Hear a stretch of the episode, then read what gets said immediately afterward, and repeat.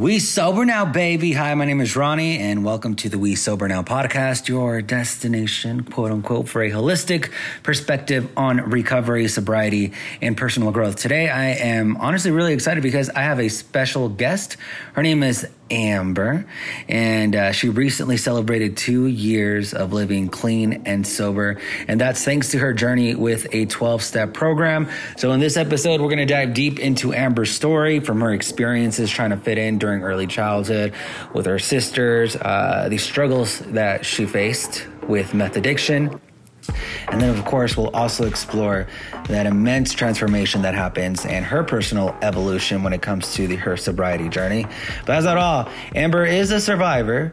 Uh, she's a thriving mom, a beacon of love, and a prominent leader in this community of recovery. So I'm really, really excited uh, so that you can, like, just listen to our chat, bro.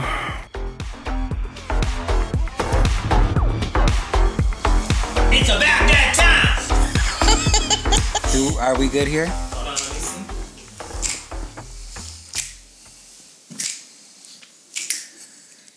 Yeah, you're recording on both. All right. One, two, three.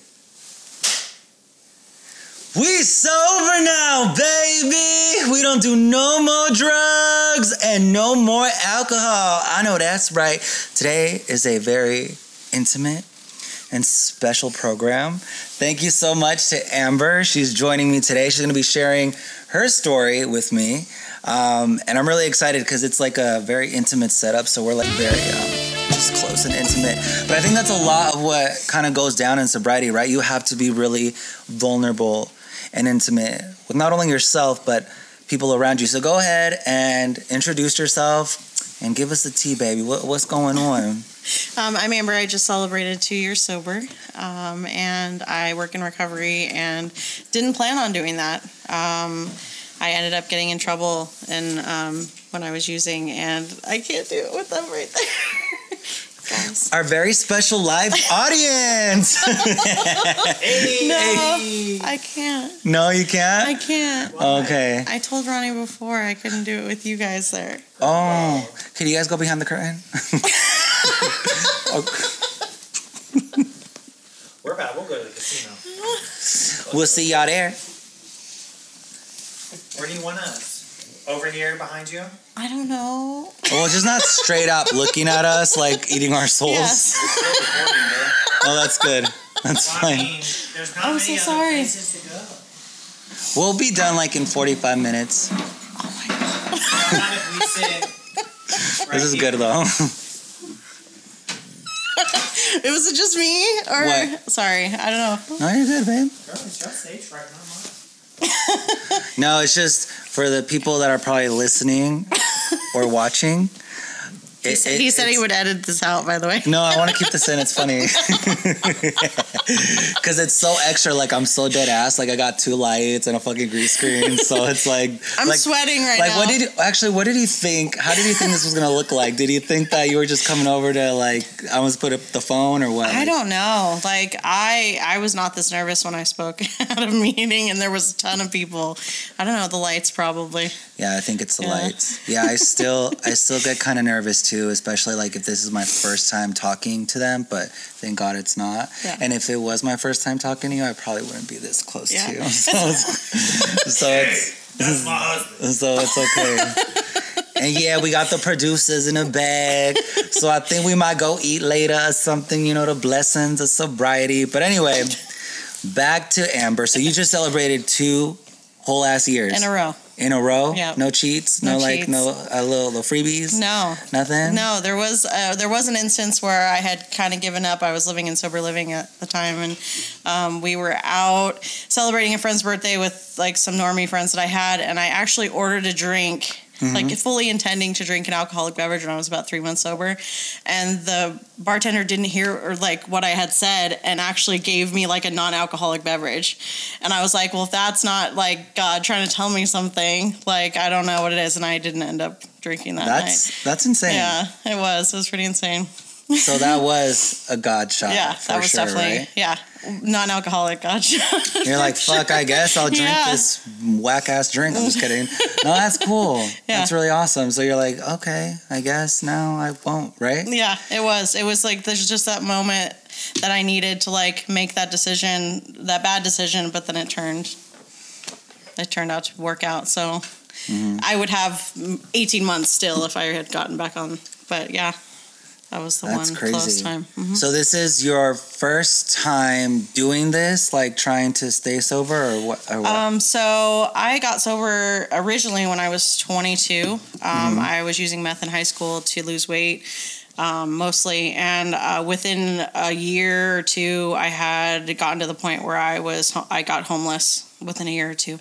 Um, I ended up getting sober uh, for 13 years, Mm. and then started taking Adderall and f- going faster and faster through the prescription and eventually it just it wasn't enough. I knew the high that i was chasing and that was the meth that i had done before. So i just went out and found it. Um, in fact i was helping a friend move and uh, i found a bag on the ground in an apartment complex and i was like oh i'm just going to pick this up and i'm going to take this home. And you know so some kids don't find this. I was like i was saving the children. Oh shit, that's crazy. it was in my purse for about a week, and I remembered that it was in there, and I was like, hmm, well, maybe I'll just do it for this weekend. Uh, how did that and work then it didn't. It No. didn't. Um, after that weekend turned into a week, a week turned into a month, a month turned into a year, and six years later, um, I had been going for that long. So it so- sounds like you like being very excited. Yeah, meth was absolutely my thing. Uh, the thing I didn't, the reason I didn't ever do opiates was um, my sisters were actually in addiction for a long period of time, and they scared me a lot going in and out of ICU in the hospital, and so it just was never an option for me. But I'm sure that if I did end up trying it, it, I would be, de- I would be gone. So you've you've experienced addiction before you encountered like your own, right? So you've you were seeing it before, like Absolutely. within your family. Yes. So my sisters are um, at least ten years older than me. I've I had three older sisters. I have two now. One of them passed away this last year. Um, but uh, they were all on opiates before I even got my driver's license. Um, they were all alcoholics. I remember the day I got my driver's license, they were like, "Hey, uh, you know, 2 a.m. Come pick us up from the bar," and my mom would allow it. Like I'd be 16 walking into the bar to go pick my sisters up. Um, so I saw them at a very, very young age. Um, and I never really got to know them like as people because from what I remember, they've always been addicts. Um, it wasn't until my one sister got sober for about a year when I was in my late 20s that I actually got to know my sister and find out what kind of person she was. And uh, that was the sister that ended up passing away this last year. So I'm so sorry to hear that. it's okay. Yeah, that's insane. You went through that in sobriety, right? Mm hmm. I did. Um, uh, when I found out, it's funny. My first thought was, um, this would be a good reason for you to go out. Mhm. Like nobody would blame you if this is the reason that you used to go use. And thankfully, I was in my right mind at that that day, and I was like, I can't. I have to be there for my family, and that's just a cop out. You Yeah. know?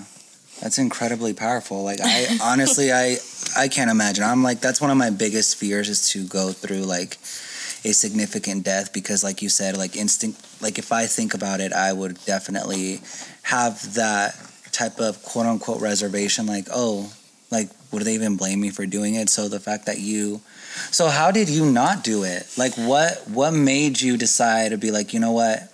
I'm not going to relapse over this. Um, it was it was a power struggle. Um, it went on for a few days, um, but having to be the support or having to be like the strength of my family that everybody turned to at that moment, and me being in a position of being sober at that point, and and my family knowing that I could be someone to turn to, would kind of saved me from being in my own head because I was so focused on um, now being the support that they needed um, especially my my other sister who was very close to my sister that passed away. Um, she was still using, or what I believe to be still using at that point. So she, yeah, she definitely now to this day turns to me for support. So How does it feel being that like figure though, always being looked at for like support or guidance. Has It's it always tr- been that way? No, it's not. I, I it's weird. I actually I um just before I came here tonight, I went and visited my parents and I I brought them each my 2-year chip because I went all week and got my chip. So I brought them each a keychain because I do CA and um just the fact that I went over there and they were both in like the room with me and they both got grabbed a chair and like sat in front of me and were asking me questions and like um, just the way that like they just want to communicate with me and they like eat up all the time that they can with me because they know I'm work I'm working I'm busy and I'm living far away now from them. Don't really get to see them, but it's it's different being that person that they turn to. Um, you know, my mom's getting older, my dad's getting older. My dad has uh, smoldering bone marrow cancer right now, and so the fact that they're like, "Hey, here's our paperwork for the mortuary. Like we've paid for our grave plots," and they're like handing me all these documentations. Like you need to make sure you take care of this when we pass away. Like I'm the point of like responsible contact now. You need to make sure you take care of our sister of your sister when we pass away. Like those kind of things that they would have never entrusted me with before. So yeah. Is that overwhelming? like a little bit? Um, no, it, it's it feels good. It's actually like I don't know. It's it's weird, but it's definitely not overwhelming. It just feels like love. Mm-hmm. Maybe overwhelming love, but That's good. yeah. Well, it's clear that you've been through a journey. So I want you to take me a little bit way back. I want to understand who little Amber was. little Amber. So oh my like, gosh. just give us a little quick backstory. oh my goodness. on, Um, on your little life back in the day and how you got here. Wow. Um, little Amber was the youngest of four girls. Um, and like I said, my I have three older sisters, so um, that are more than ten years older than me. So um, I was the only one between my mom and my dad. They were, were married both before, and um, my sisters actually met in I think first or second grade, and that's how my parents met each other. Was like my mom used to babysit my my other sister, and um, I don't know. I just was the youngest, and I was always like looking up to them. Like uh, one of them was like prom queen.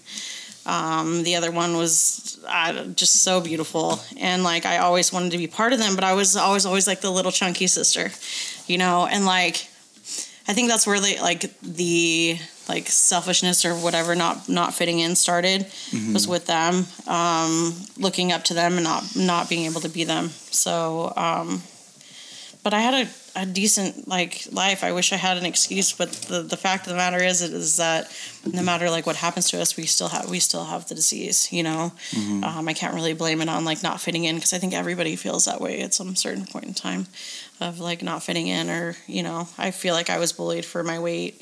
Um, but again like that's not we can hang on to that but that's not the real reason why you know i'm an addict. At least that's what i believe you know? Mhm. No, I relate to that a lot. Um, like for me, like I I like to think of it like sometimes I feel guilty, and like even my husband makes fun of me, says I'm a baby addict, because I honestly did grow up very. Um, I feel like I had for the most part a good childhood, so there wasn't like really a like justified reason I would say that I like ended up abusing copious amount of drugs. um, but I think a lot of it for me had to do with like that's just the way that I was able to drown out the noise and still feel capable of doing everything at once. So it was like basically a coping mechanism that I used and I fell for. Um, but yeah, I had a pretty good childhood too. Like I didn't. I mean, I went through my own shit, right? And like in sobriety, I'm able to see how that plays and how that played a role. Like you mentioned, you like kind of like looked at your sisters, like you kind of wanted to be a part of that, right? And was that like your first feeling of wanting to be a part of? Oh, absolutely. And I was always like too young to tag along, you know, or like, um, uh, you know, I tried to be like the whole dare thing, you know, like when you're, I, I don't know if you if you're too young to do dare. No, or- I did dare. but like, it's like you go through dare, and it's like, um, it's like they're like, don't do drugs, and you're like, okay, don't do drugs, right? And I just remember a situation where um, my friends had stolen some cigarettes from their parents, and they were at the park, and they wanted to um, smoke these cigarettes, right? And I was like, no, we shouldn't do that, guys. Like, I don't want to do that. And like, come to find out, because I said that, um, I wasn't invited to like the sleepover party that they had over the weekend. And I like at that moment, I'm like, I'm never saying no again. Like, I'm never gonna be the person that like Neville Longbottom's like he stands up to their friends. You know, I'm not gonna be that person anymore. So, um, yeah, that's that was a turning point for sure. But I know that sounds silly, like cigarettes, but No, it's like I don't know. I always think back to like signs that I don't know how to explain it, right? But like looking back when I never touched drugs, there's things that I would do that I see now the whole time I was like which which basically the drugs fix when I use them, right? So like there was times for school like I would be so nervous to go to school or like if I didn't understand like whatever they were teaching us, I would like leave the class and I would feel so shitty about myself. So when I started getting high, it fixed all of that for me, quote unquote fixed.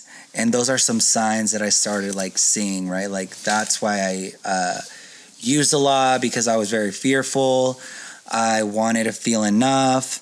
And the drugs really made me feel either they made me feel like I was enough or they made me just like not give a fuck. Like it just wasn't as a relevant thing in my head to think about. So, can you tell me like the actually tell me the first time that you did a hardcore drug? Like how how was your introduction to meth? So I know that this sounds awful, but like I I think I was like a junior in high school and it was just like hey try this. And I was like, cool. Like again, like after that point, like I just didn't say no to anything. Um, I really didn't like. I tried weed when I was like a freshman. I really didn't like it. I was super paranoid on it.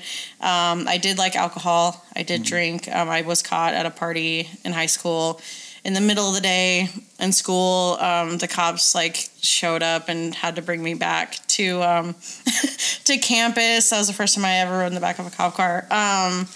But like meth happened pretty early for me. It was like alcohol, meth, and then like everything else like I dabbled in a lot, but it had always been meth from that point. I think probably the connection that it had to like losing weight and having energy, which I struggle with both. You know, um, I later found out, or I was later diagnosed with ADHD, so it makes sense of why it kind of helped me and why I latched onto it so much because it helped quiet my mind. Um, so that was a big reason too. But yeah, it was just like, hey, try this and okay, you know. Um, I realized really quickly, like like I said, the first time I did it, within a year or two, I was home. I became homeless and and I quit. But like, I don't think I ever resolved any of the issues inside of me to actually like stay sober. So No, that makes sense. yeah, That's a big thing for me too. Even now, like the the, fatigue. I don't know if it's um. That's one thing that the opiates really helped me with was. I was just so down to do anything. Like I was so ready. I felt like in my flow. I was never tired. And now even still, I mean, granted I could probably do other things to like mediate my fatigue, like probably not eat what I'm about to eat in an hour. um, or like sleep better, exercise, all that shit. But the fact of the matter is, I don't. Okay. And I struggle with being exhausted. Like, it's one of the things that really the drugs really helps me for a while because that shit didn't last long. Helps me, like, ah, you know, and like I also lost a lot of weight and like I was just.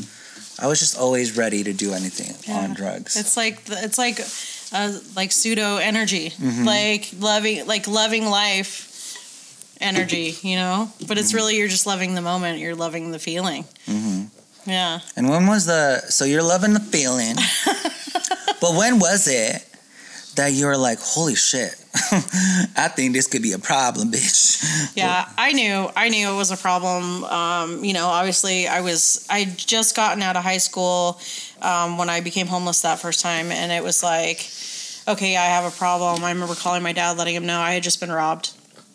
Um, I woke up and all my shit was gone. Right. You were homeless and they robbed your ass. Well, I was stay. I was like in a friend's room. I didn't actually have like a home, but I was in a Yeah. staying in a friend's room. There was like just a mattress on the floor, like nothing else in the room, and I woke up and all of my stuff was gone. Um, so I called my dad. This is when I was 19. So I called my dad. At that point, um, I was. I told him what happened. I told him I didn't have anything, and he was like, "Come home." And so I did, and that's the first time I got sober. But um, in no way during those 13 years that I stopped using at that point uh, was I clean from alcohol. Like I drank a lot during that period of time, but I never touched meth until 13 years later. Yeah. Again. No, I, I did that too. Well, Mm-hmm. I, I didn't do meth. I did meth once, but what I'm saying was like, I well, I didn't do it as long as you, though, girl. I was like clean from. There was this one time I did like six months, but I was like drinking Sprite vodka. It's like, and then I'd wake up the next day and go to the AA meeting. I feel so guilty, but I'm like, well, that's not my problem though. Like alcohol never fucked me up like that, so like I should be fine. But eventually i think the guilt that i felt and just like the the act of doing something that made me escape mm-hmm. really ultimately caught up to me which is why i don't think i can responsibly i don't think i can ever do anything like that responsibly but it, it always leads up to it so so it took you a minute right like you you were able to stay uh, off meth for 13 years right Yep, that was during the time that I like raised my kid. So I got married. I had I had a son. Um, I got divorced. I got remarried again. So he's older now. When I decide that you know he's spending weeks with my mom, I find that bag of drugs on the ground. Um, so I'm I'm trying to remember like when this was. I was like 35. I don't know. So like five years ago. So um, I find the bag of drugs on the ground and and my kid's old enough now to like kind of make his own food and take care of himself and you know this little bag that i found replaced the adderall and it's getting more and more and more of a problem and uh, you know there's so much in those six years to unpack but um, i ended up you know losing my job that i had at the time i ended up selling the drugs to you know to try to support my habit um, with selling drugs came getting in trouble um, so I ended up doing six months in jail. So that was the only six month period of time that I got sober. Um, and then I got out of jail, started using again. Um, the only thing that got me to stop was uh, probation, was fear of going back to jail after I had spent those six months. Um, my probation agreement was that um, if I couldn't complete probation, that I would be spending two and a half years in prison. So that's, when That's it got scary. serious for me. Yeah. how is jail Um, Estrella.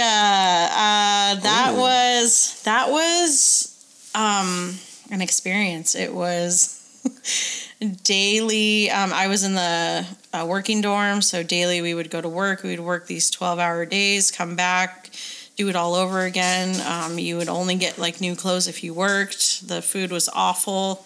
Uh, thankfully, I had some people that were on the outs that would send in money for me so I could have commissary and it, but yeah, it was an awful experience. I would not recommend it. I mean, people that, um, you know, like are refusing to go to rehab or don't want to go to rehab or thinking about going to rehab, jail is so much worse, man. Like, I mean, I, you know, I try to talk to my clients and tell them, like, hey, like, give your best to this. Like, give yourself a chance to do this because if not, like, jail, prison, or death is like the next step, you know?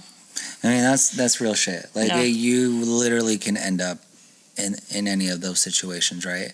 Um, I get a lot of messages from like parents that don't understand. Um, they're just confused, right? They're like, well, like my let's just say like my daughter keeps relapsing on meth.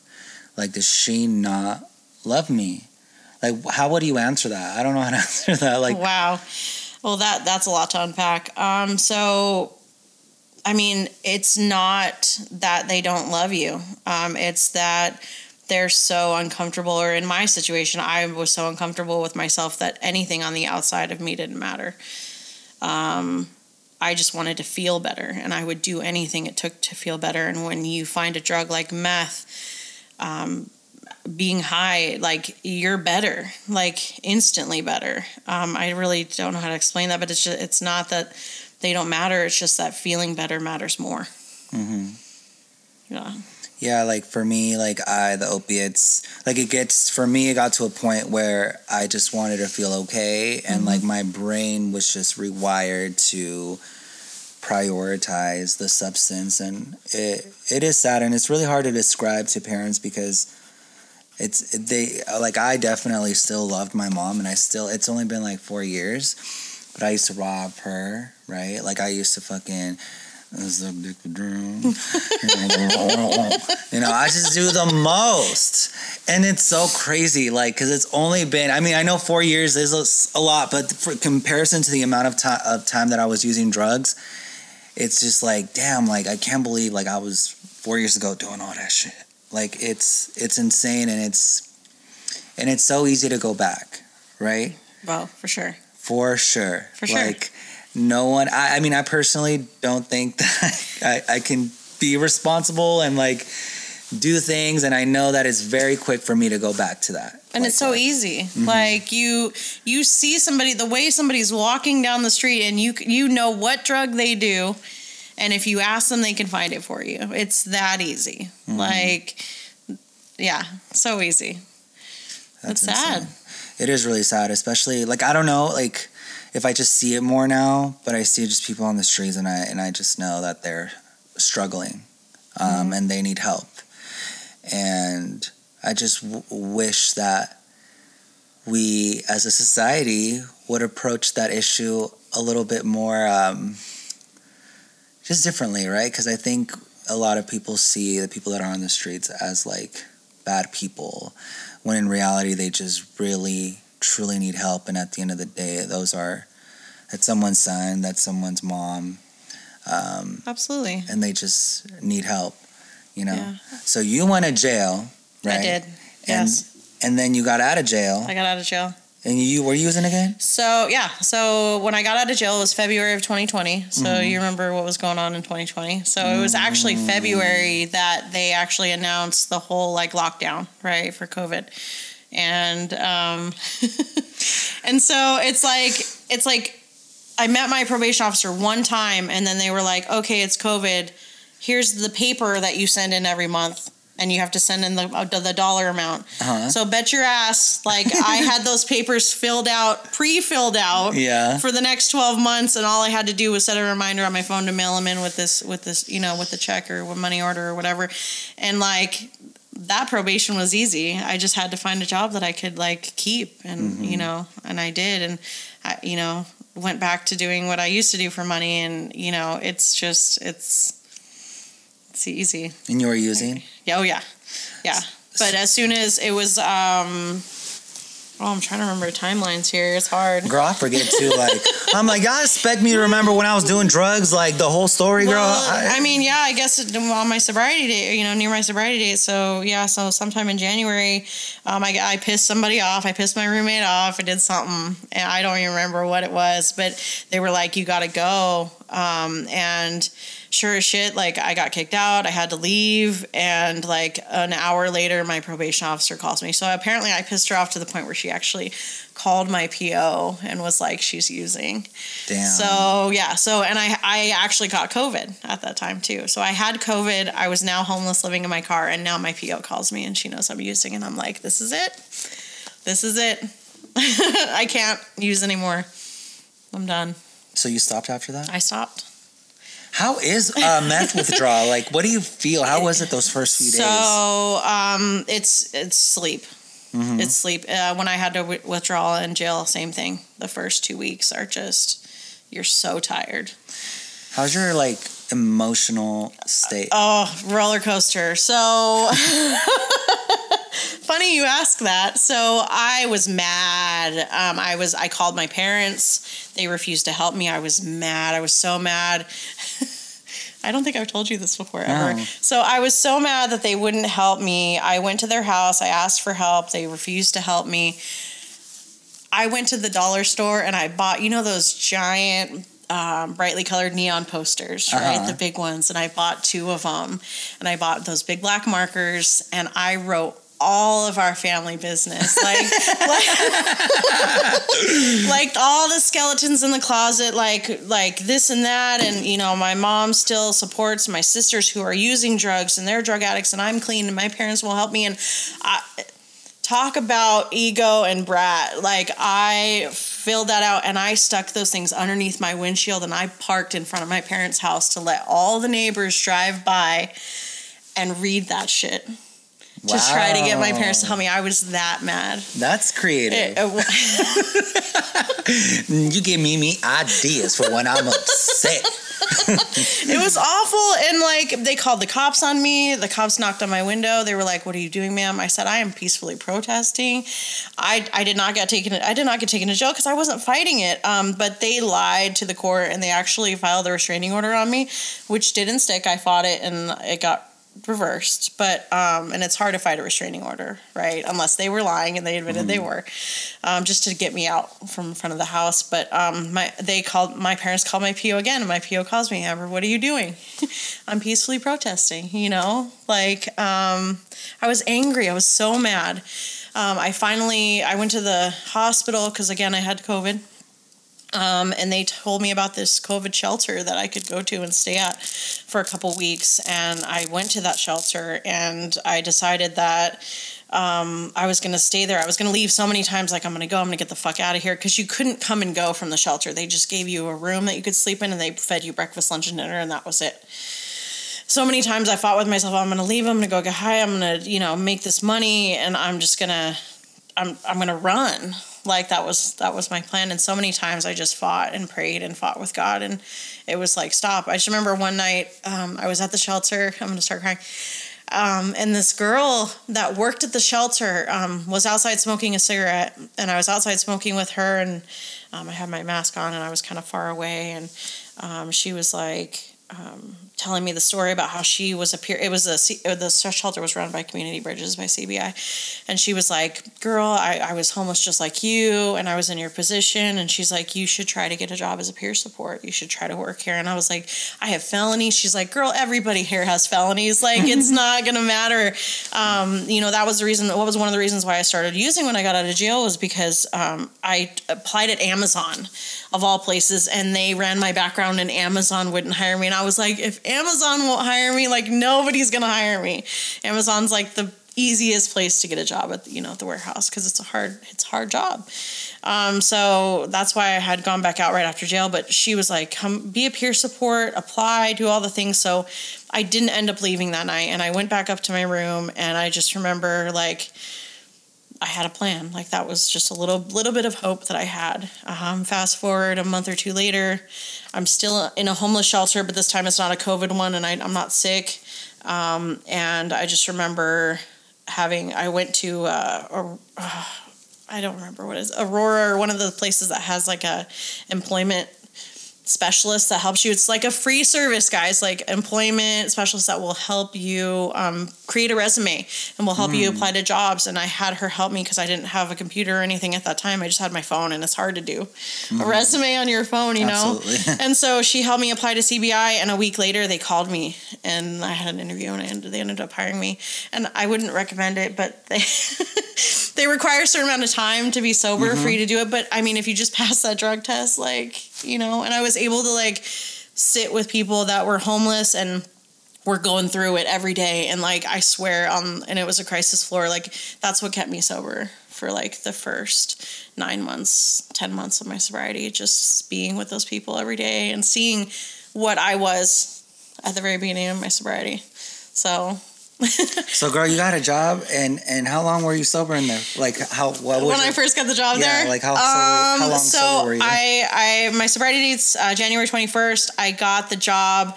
Um, my very first day was on the twenty third of March, so I was two months. Just Damn, girl, months. she don't mess around. she get the gig real quick. Don't tell CBI that. Yeah, no, no. super cool though. But yeah, but they and when I got the job there, they helped me get my peer support certification. They helped me get my BHT certification, and you know, by the time I was there seven months, I already had a job offer at a really nice uh, rehab facility. So it.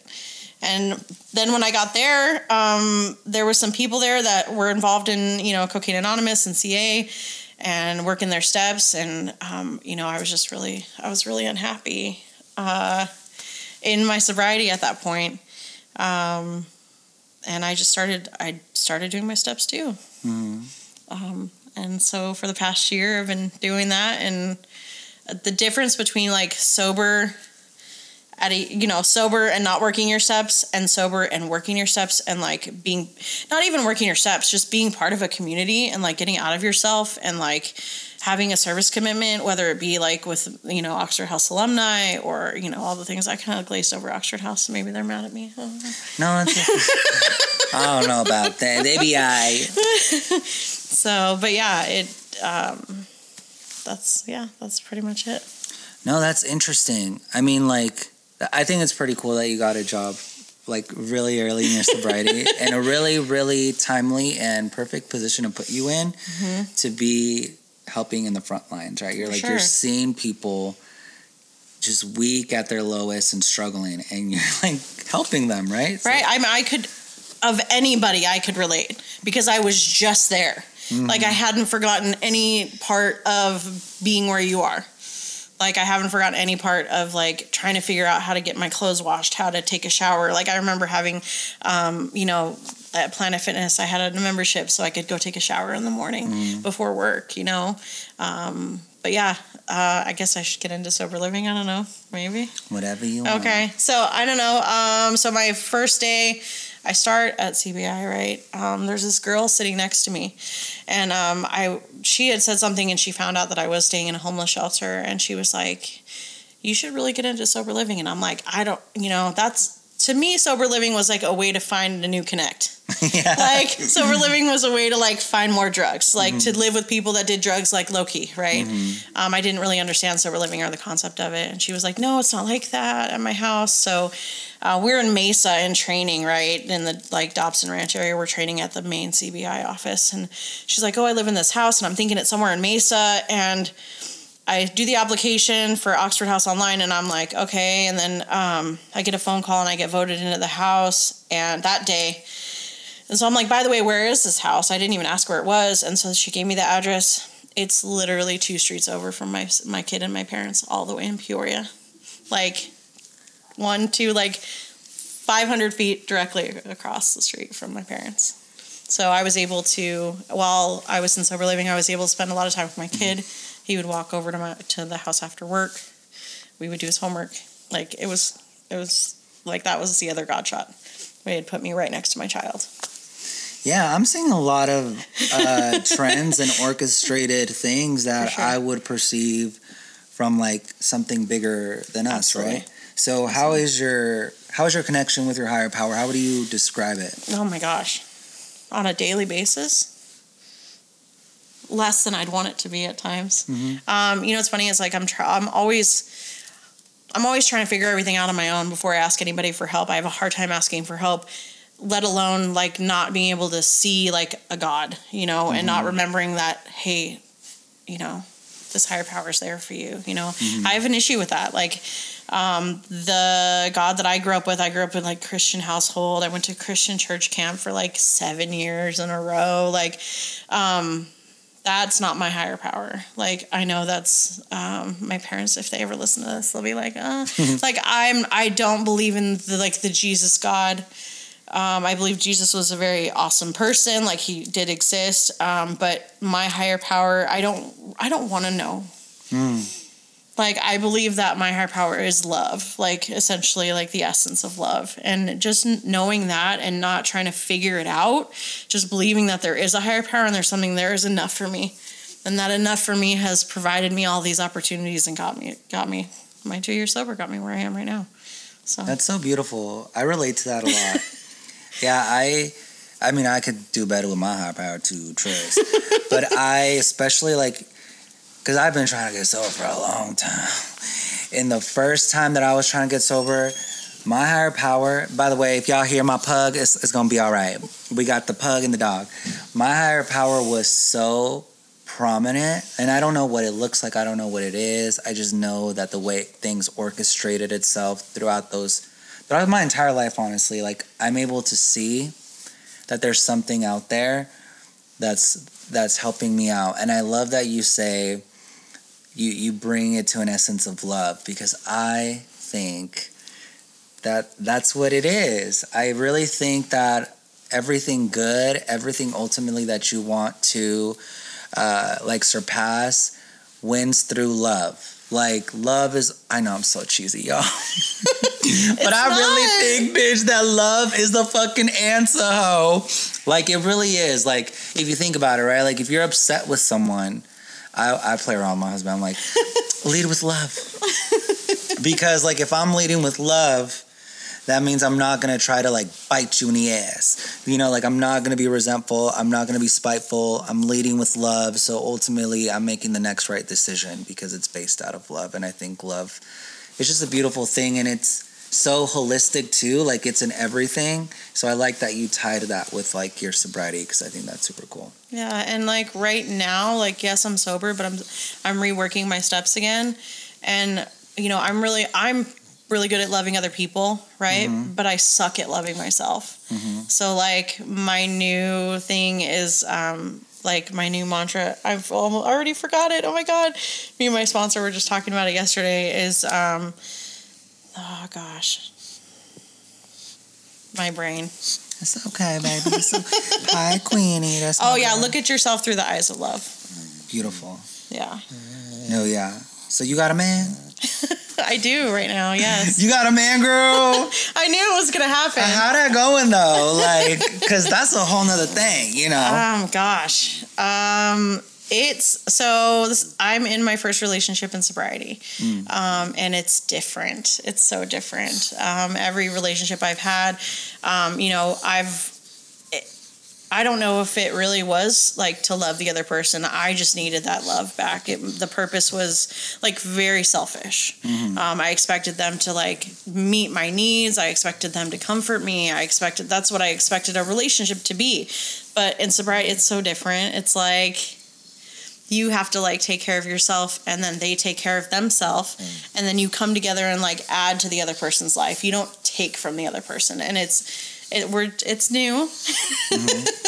It's new um but uh it's different and it's it's it's it's cool like wanting something but not needing it If that makes sense. That's a very important topic, and a lot of people in because on like my social medias, they know that I literally got in my first relationship like 13 days clean, and um, it was very frowned upon. And even now, like I can say, I am in that stance that it's probably not the best idea. In the sense that it can be challenging and it really heavily depends on who the other person is. Because when I like it was also my first sober relationship so it magnified all of my insecurities. It really like just put me in this place where i'm like like you said right? Like okay like am i just wanting him because i want him to make me feel good? And like i was seeing how selfish i was. And it was really hard. It was like the first time that not only i was learning to love who i was but i was trying to love someone else. And that was so fucking challenging because i had to like in think of myself more independently and that wasn't how i thought about it in the past. Every time i was with a man it's like this. Everything together right? They became my identity. So i had to like mm-hmm. mediate that like okay i love him but we're still separate and i have to understand what that means to me and what that means to him.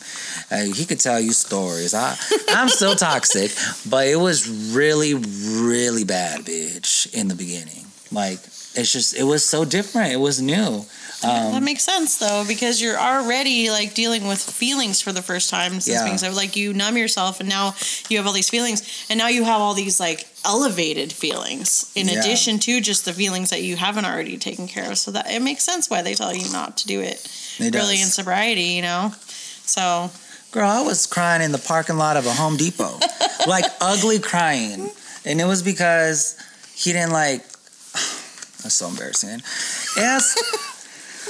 He he my my husband is more like just he's gone better, but like as in we've gotten better to please like kind of work together, right? Because I'm more like I need all your attention. Like, how dare you not think about me when you wake the fuck up? You know, very that. and I don't know. I was causing a stunt, and I was just ugly crying in the back of a Home Depot, like screaming and crying, and it, and it just really reminded me. It put me in a place where I'm like, I'm almost like looking at this person as if they were my drug like when they pay attention to me in a certain way, it like elevates me. And it reminded me of like when I used to like wait for the fucking plug to get back at me. like, bitch, what is taking your ass so fucking long? Mm-hmm. You know what I mean? But I think you're in a really good place too because one, I know the person you with. I mean, he high or whatever, but he really cool. And I think also you're real from what it's from what I hear, it's you're it's apparent that you obviously work the steps, and I think that's super powerful to have to resort to something that requires inner work and like also having that ability to have a soundboard and be have that awareness right? Because i think that's super super important. Would you say that kind of helps you like bring everything back?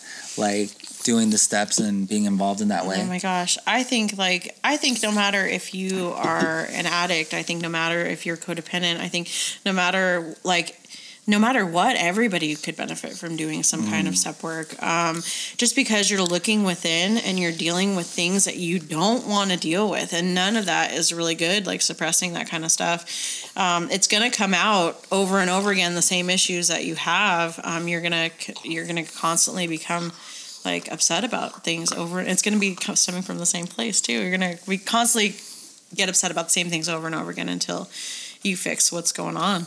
So yeah i think the steps would help anybody no matter what. What has been one of the most uh, powerful moments within your journey of participating in the 12 steps? Like what was can you think of a moment that you're like wow? Um, so not a particular moment but i think that with my sponsees like helping them through the steps and seeing like that light turn on like the aha moment where like they like something happens where they start to get it and they don't have to call me like every moment of every day and like they come back to me with things and they like teach me things you know? Or just like the gra- like they go from like being super upset at the very beginning to like showing gratitude. Just like the progress that i see in them that i don't necessarily or i didn't necessarily see in myself. Watching somebody else do it and then knowing that you were a part of that or that you you know helped them through it to to like get them going it that's like the biggest reward I think or like the biggest turning moment. It's like you don't and then you're doing steps with them and then you're thinking to yourself, "Hey, did I do that right?" You know, like you're you're like, "Oh, I thought of something that I might still be resentful for," you know.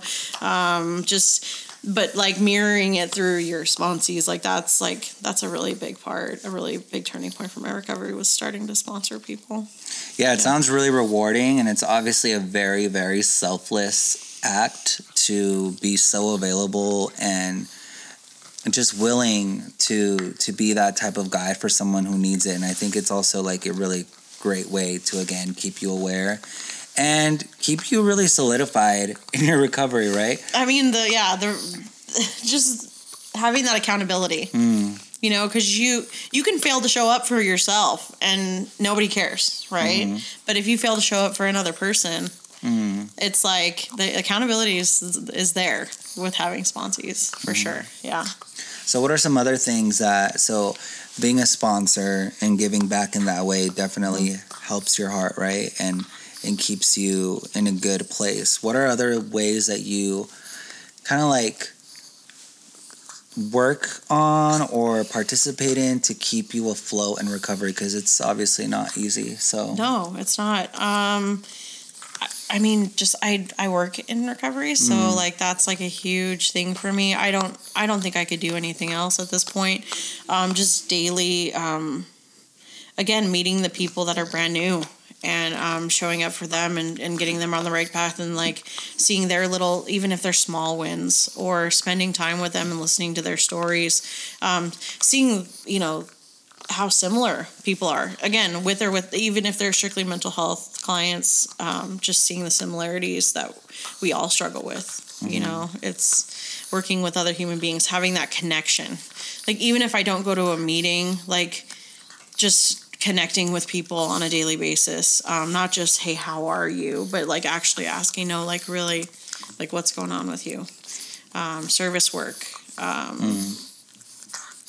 alumni work you know that stuff is super important to me and helps out That's cool. Yeah. Yeah. I think those have one have been some of the things that organically make me feel a sober high is when I am not thinking about myself or when I'm being a part of.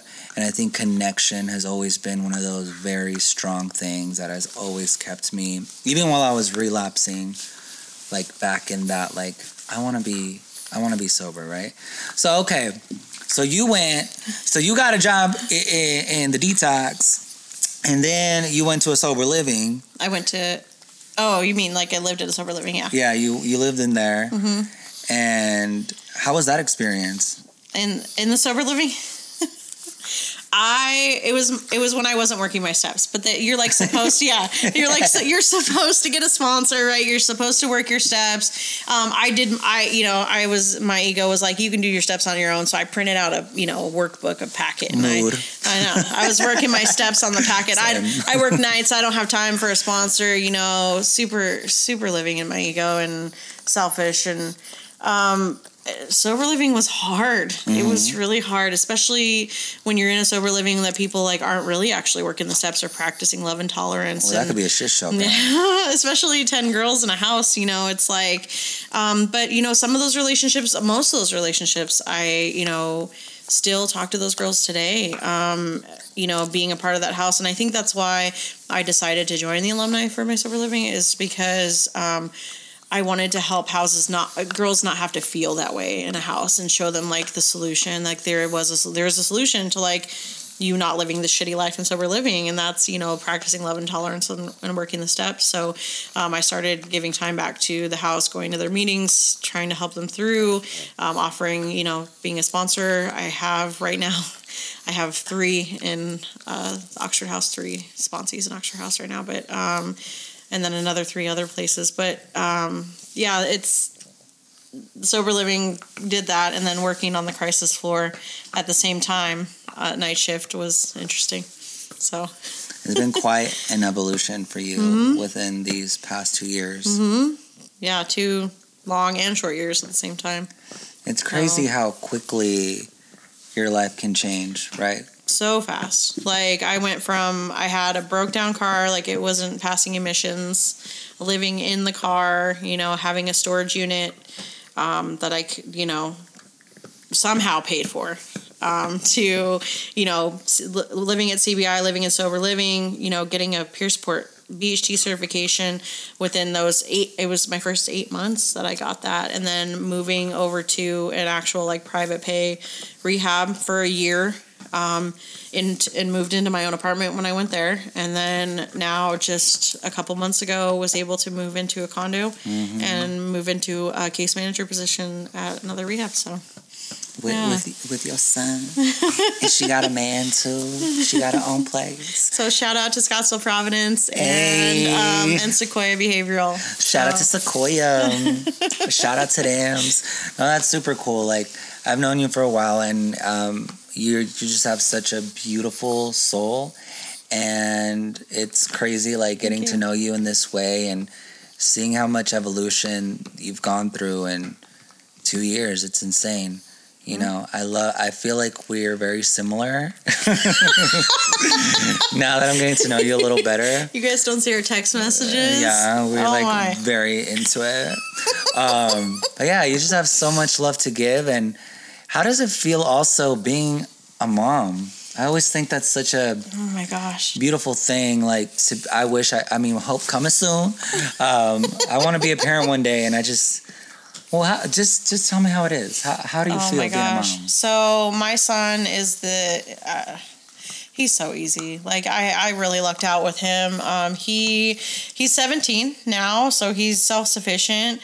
Um, but you know, I had to deal with like in early sobriety not being able to take care of him, and then when when we did move into our own apartment together, it was like um, I had to go through like stages where I had to get rid of the guilty parenting, like as a, because you know, like you go into sobriety and you're not a parent for so long, and you now you're a parent. Now, uh, you know, I got my son back, and all of a sudden you have all this guilt and shame for through parenting and you want to give them whatever they need and whatever they want and it's like you have to get through a period of time where they're mad at you because like you got to do it the right way now and they're not happy because you let it go on for so long i let it go on for so long um, so now um, he's 17 he just a couple weeks ago he took his first city bus ride on the city bus um, because i wasn't able to get off work to be able to take him to school that in the morning.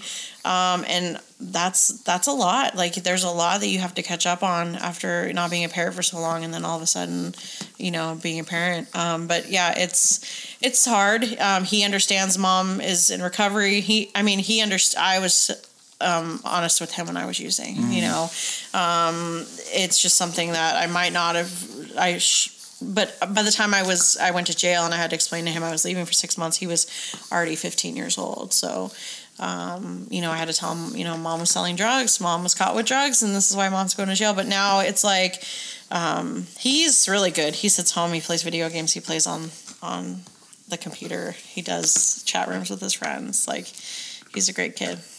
That's cool. Yeah, that's a real thing too. Like I'm obviously not a parent, but um, well, I got my baby over here. but like I like was I feel a lot of guilt like obviously with like my mom because I fucking put her through some shit. But also like uh, my little brother because I would steal his video games and pawn them. Shout out to you, boo. and like my little sister, right? Because she had to like see me high and like all this shit. And like now I notice like like my little brother will call me for something, and I'll be like, yes, yes, whatever you want. Like, and I notice like with uh, my husband, like I do notice that he does feel like that guilt with his son. Um, so it's definitely a real thing, mm-hmm. you know. So it's interesting that you say that. Um, I don't know. I think it's it's beautiful now though. Like for me, being able to attend my little brother's graduation sober was boring. Um, but it was, I was in there and I was like, I cannot believe that I'm here right now and that I'm not high. Like, cause I would always have to be high for those things. And it like warmed my heart. So like, just think you when it, when I hear you, when I heard you speak on like just taking your son to like the do the city bus thing and Oh yeah, we went on the whole route together before he actually did it by himself. Like I took him all the way there and all the way back just to make sure he got off at the right place. That's beautiful. Like you're there for him. Yeah. Like you know, um, yeah, because I, I, I, you know, my dad's still out there doing his thing. So like I admire parents that they're just there for their kids, you know, and and I know when it comes to addiction, it can be a a tricky thing. So I always just I always just admire that, and and I'm glad of that I, I am happy to see that you're with him and showing him love and being supportive and just spreading love wherever you go with your man too. I know you be spreading all that love too. Shout out to your man. I mean, he okay or whatever. I know he's so mad because I'm this close to her right now. it's so crazy though, like how things happen organically. Like mm-hmm. you didn't see it coming, huh? No, no, no. Nathan did. He he set it all. He set that whole thing up. I swear to God. No, I mean, I don't know how, but he it happened. Yeah. And how does it? How does it feel like being in love? Or are you in love? Sorry, I just jumped the gun. I mean, it's funny because like you tell all your friends in sobriety like I love you, like I love you, I love you, I love you, and it it's like it's like you have love for somebody, but I don't I don't know. I haven't figured it out yet. Like in sobriety, like what is like mm-hmm. what is love? Like is it okay to say it? And like that's like a culture thing, you know. Like it probably has no weight at all in the grand scheme of things, but like it's we haven't said it yet, so. No, yeah, love is there's so many layers to it, and I like being in love and, and sobriety. It's so different. It's cool. You learn a lot about yourself. Oh, for sure. Um, so it's definitely a lesson in itself. And I don't know. I just think it's super cool. And like, I don't know. I think it's cool going from trap houses to, you know, being in your own place and just doing the next right thing. So yeah. I think it's super cool. So my last, I have a few more questions, but the last one is, one of the last ones is, what kind of advice do you have for someone that may be in their car right now, maybe in the bed withdrawing, and they want to, but they think it's impossible to be where you're at right now. Yeah, that's relatable. Um, I mean, the truth is, is that there is a solution, and it's not going to be an easy one, but it is so worth it. Like, um, and it's literally you, you don't have to look at it like hey like i have to get sober for the rest of my life. It's hey like i have to be sober tomorrow and today like mm-hmm. or just for today right? Um, so if you just look at it like a day ahead of time you know just for the next 24 hours. I love that. Yeah. I love that. I i, I agree. I say i'm just staying sober for today I ain't gotta worry about tomorrow yet. You know, mm-hmm. like I ain't gotta because it's such a like heavy undertaking. It's oh my god, oh, god damn, I ain't gonna use for a long time. But each day, each second that passes by, like evolution happens, and the more just beautiful things start going on. Like the longer you stay sober, and it just really takes that next right step towards the right direction to completely change your life. Mm-hmm. You know what I mean? Like now you have options. Now, like after this, we're probably gonna go eat. You know what I mean? Maybe the casino. I don't know. Like just. It's yeah. cool. And you don't have to have money to go to rehab. Yeah. Like that. Oh my God. Thank you for saying yeah, that. Yeah. The problem, like, the, like people, like, there are programs out there, there are grants out there that you don't need money to go to rehab. Like, there, there's like a federal grant that they, they give you. And also, if you don't qualify for AHCCCS, of course. But, um, yeah, and you can go and you just need to reach out for help, reach out to the right people. There's that, um, I don't know, gosh, there's that, um, it's not 911, it's the other one. 411. I, no. I don't know. Two, yeah, 211 will definitely get you resources for housing, but they may also have, but like, like reach out to somebody, reach out to somebody in the community. If you call one rehab, they'll have the information for the one that'll have, that'll take your insurance. They'll have the, re, they'll have the resources. So just call one rehab and they'll have the resources for the people that take your insurance. Or if you don't have insurance, they'll have the resources for that too. So just pick one and somebody will somebody will have the thing. I, I ran into an issue where I was calling, calling, calling, trying to call 211, trying to call this and that. But what I wasn't doing is I wasn't calling the rehab. So I was thinking, like, hey, I'm just going to go straight to sober living. Like, mm-hmm. it's all going to work out. But, like, you know, that's where it needs to start. For me, it was a little bit different because I was so afraid of going back to jail and I wasn't using anything that I needed to detox from. That was like the difference with mine, I think. But um, yeah, if there's something that you need to detox from, like, do it safely, you know, with. Uh, with professionals and stuff. Yeah, and take it one day at a time. Yeah, like I I definitely well because when I was trying to get into rehab, it was different, but now it's I I hear from my partner too that it's just there's way more resources. So definitely just ask mm-hmm. and just be straight up. Just be like, listen, this is where I'm at.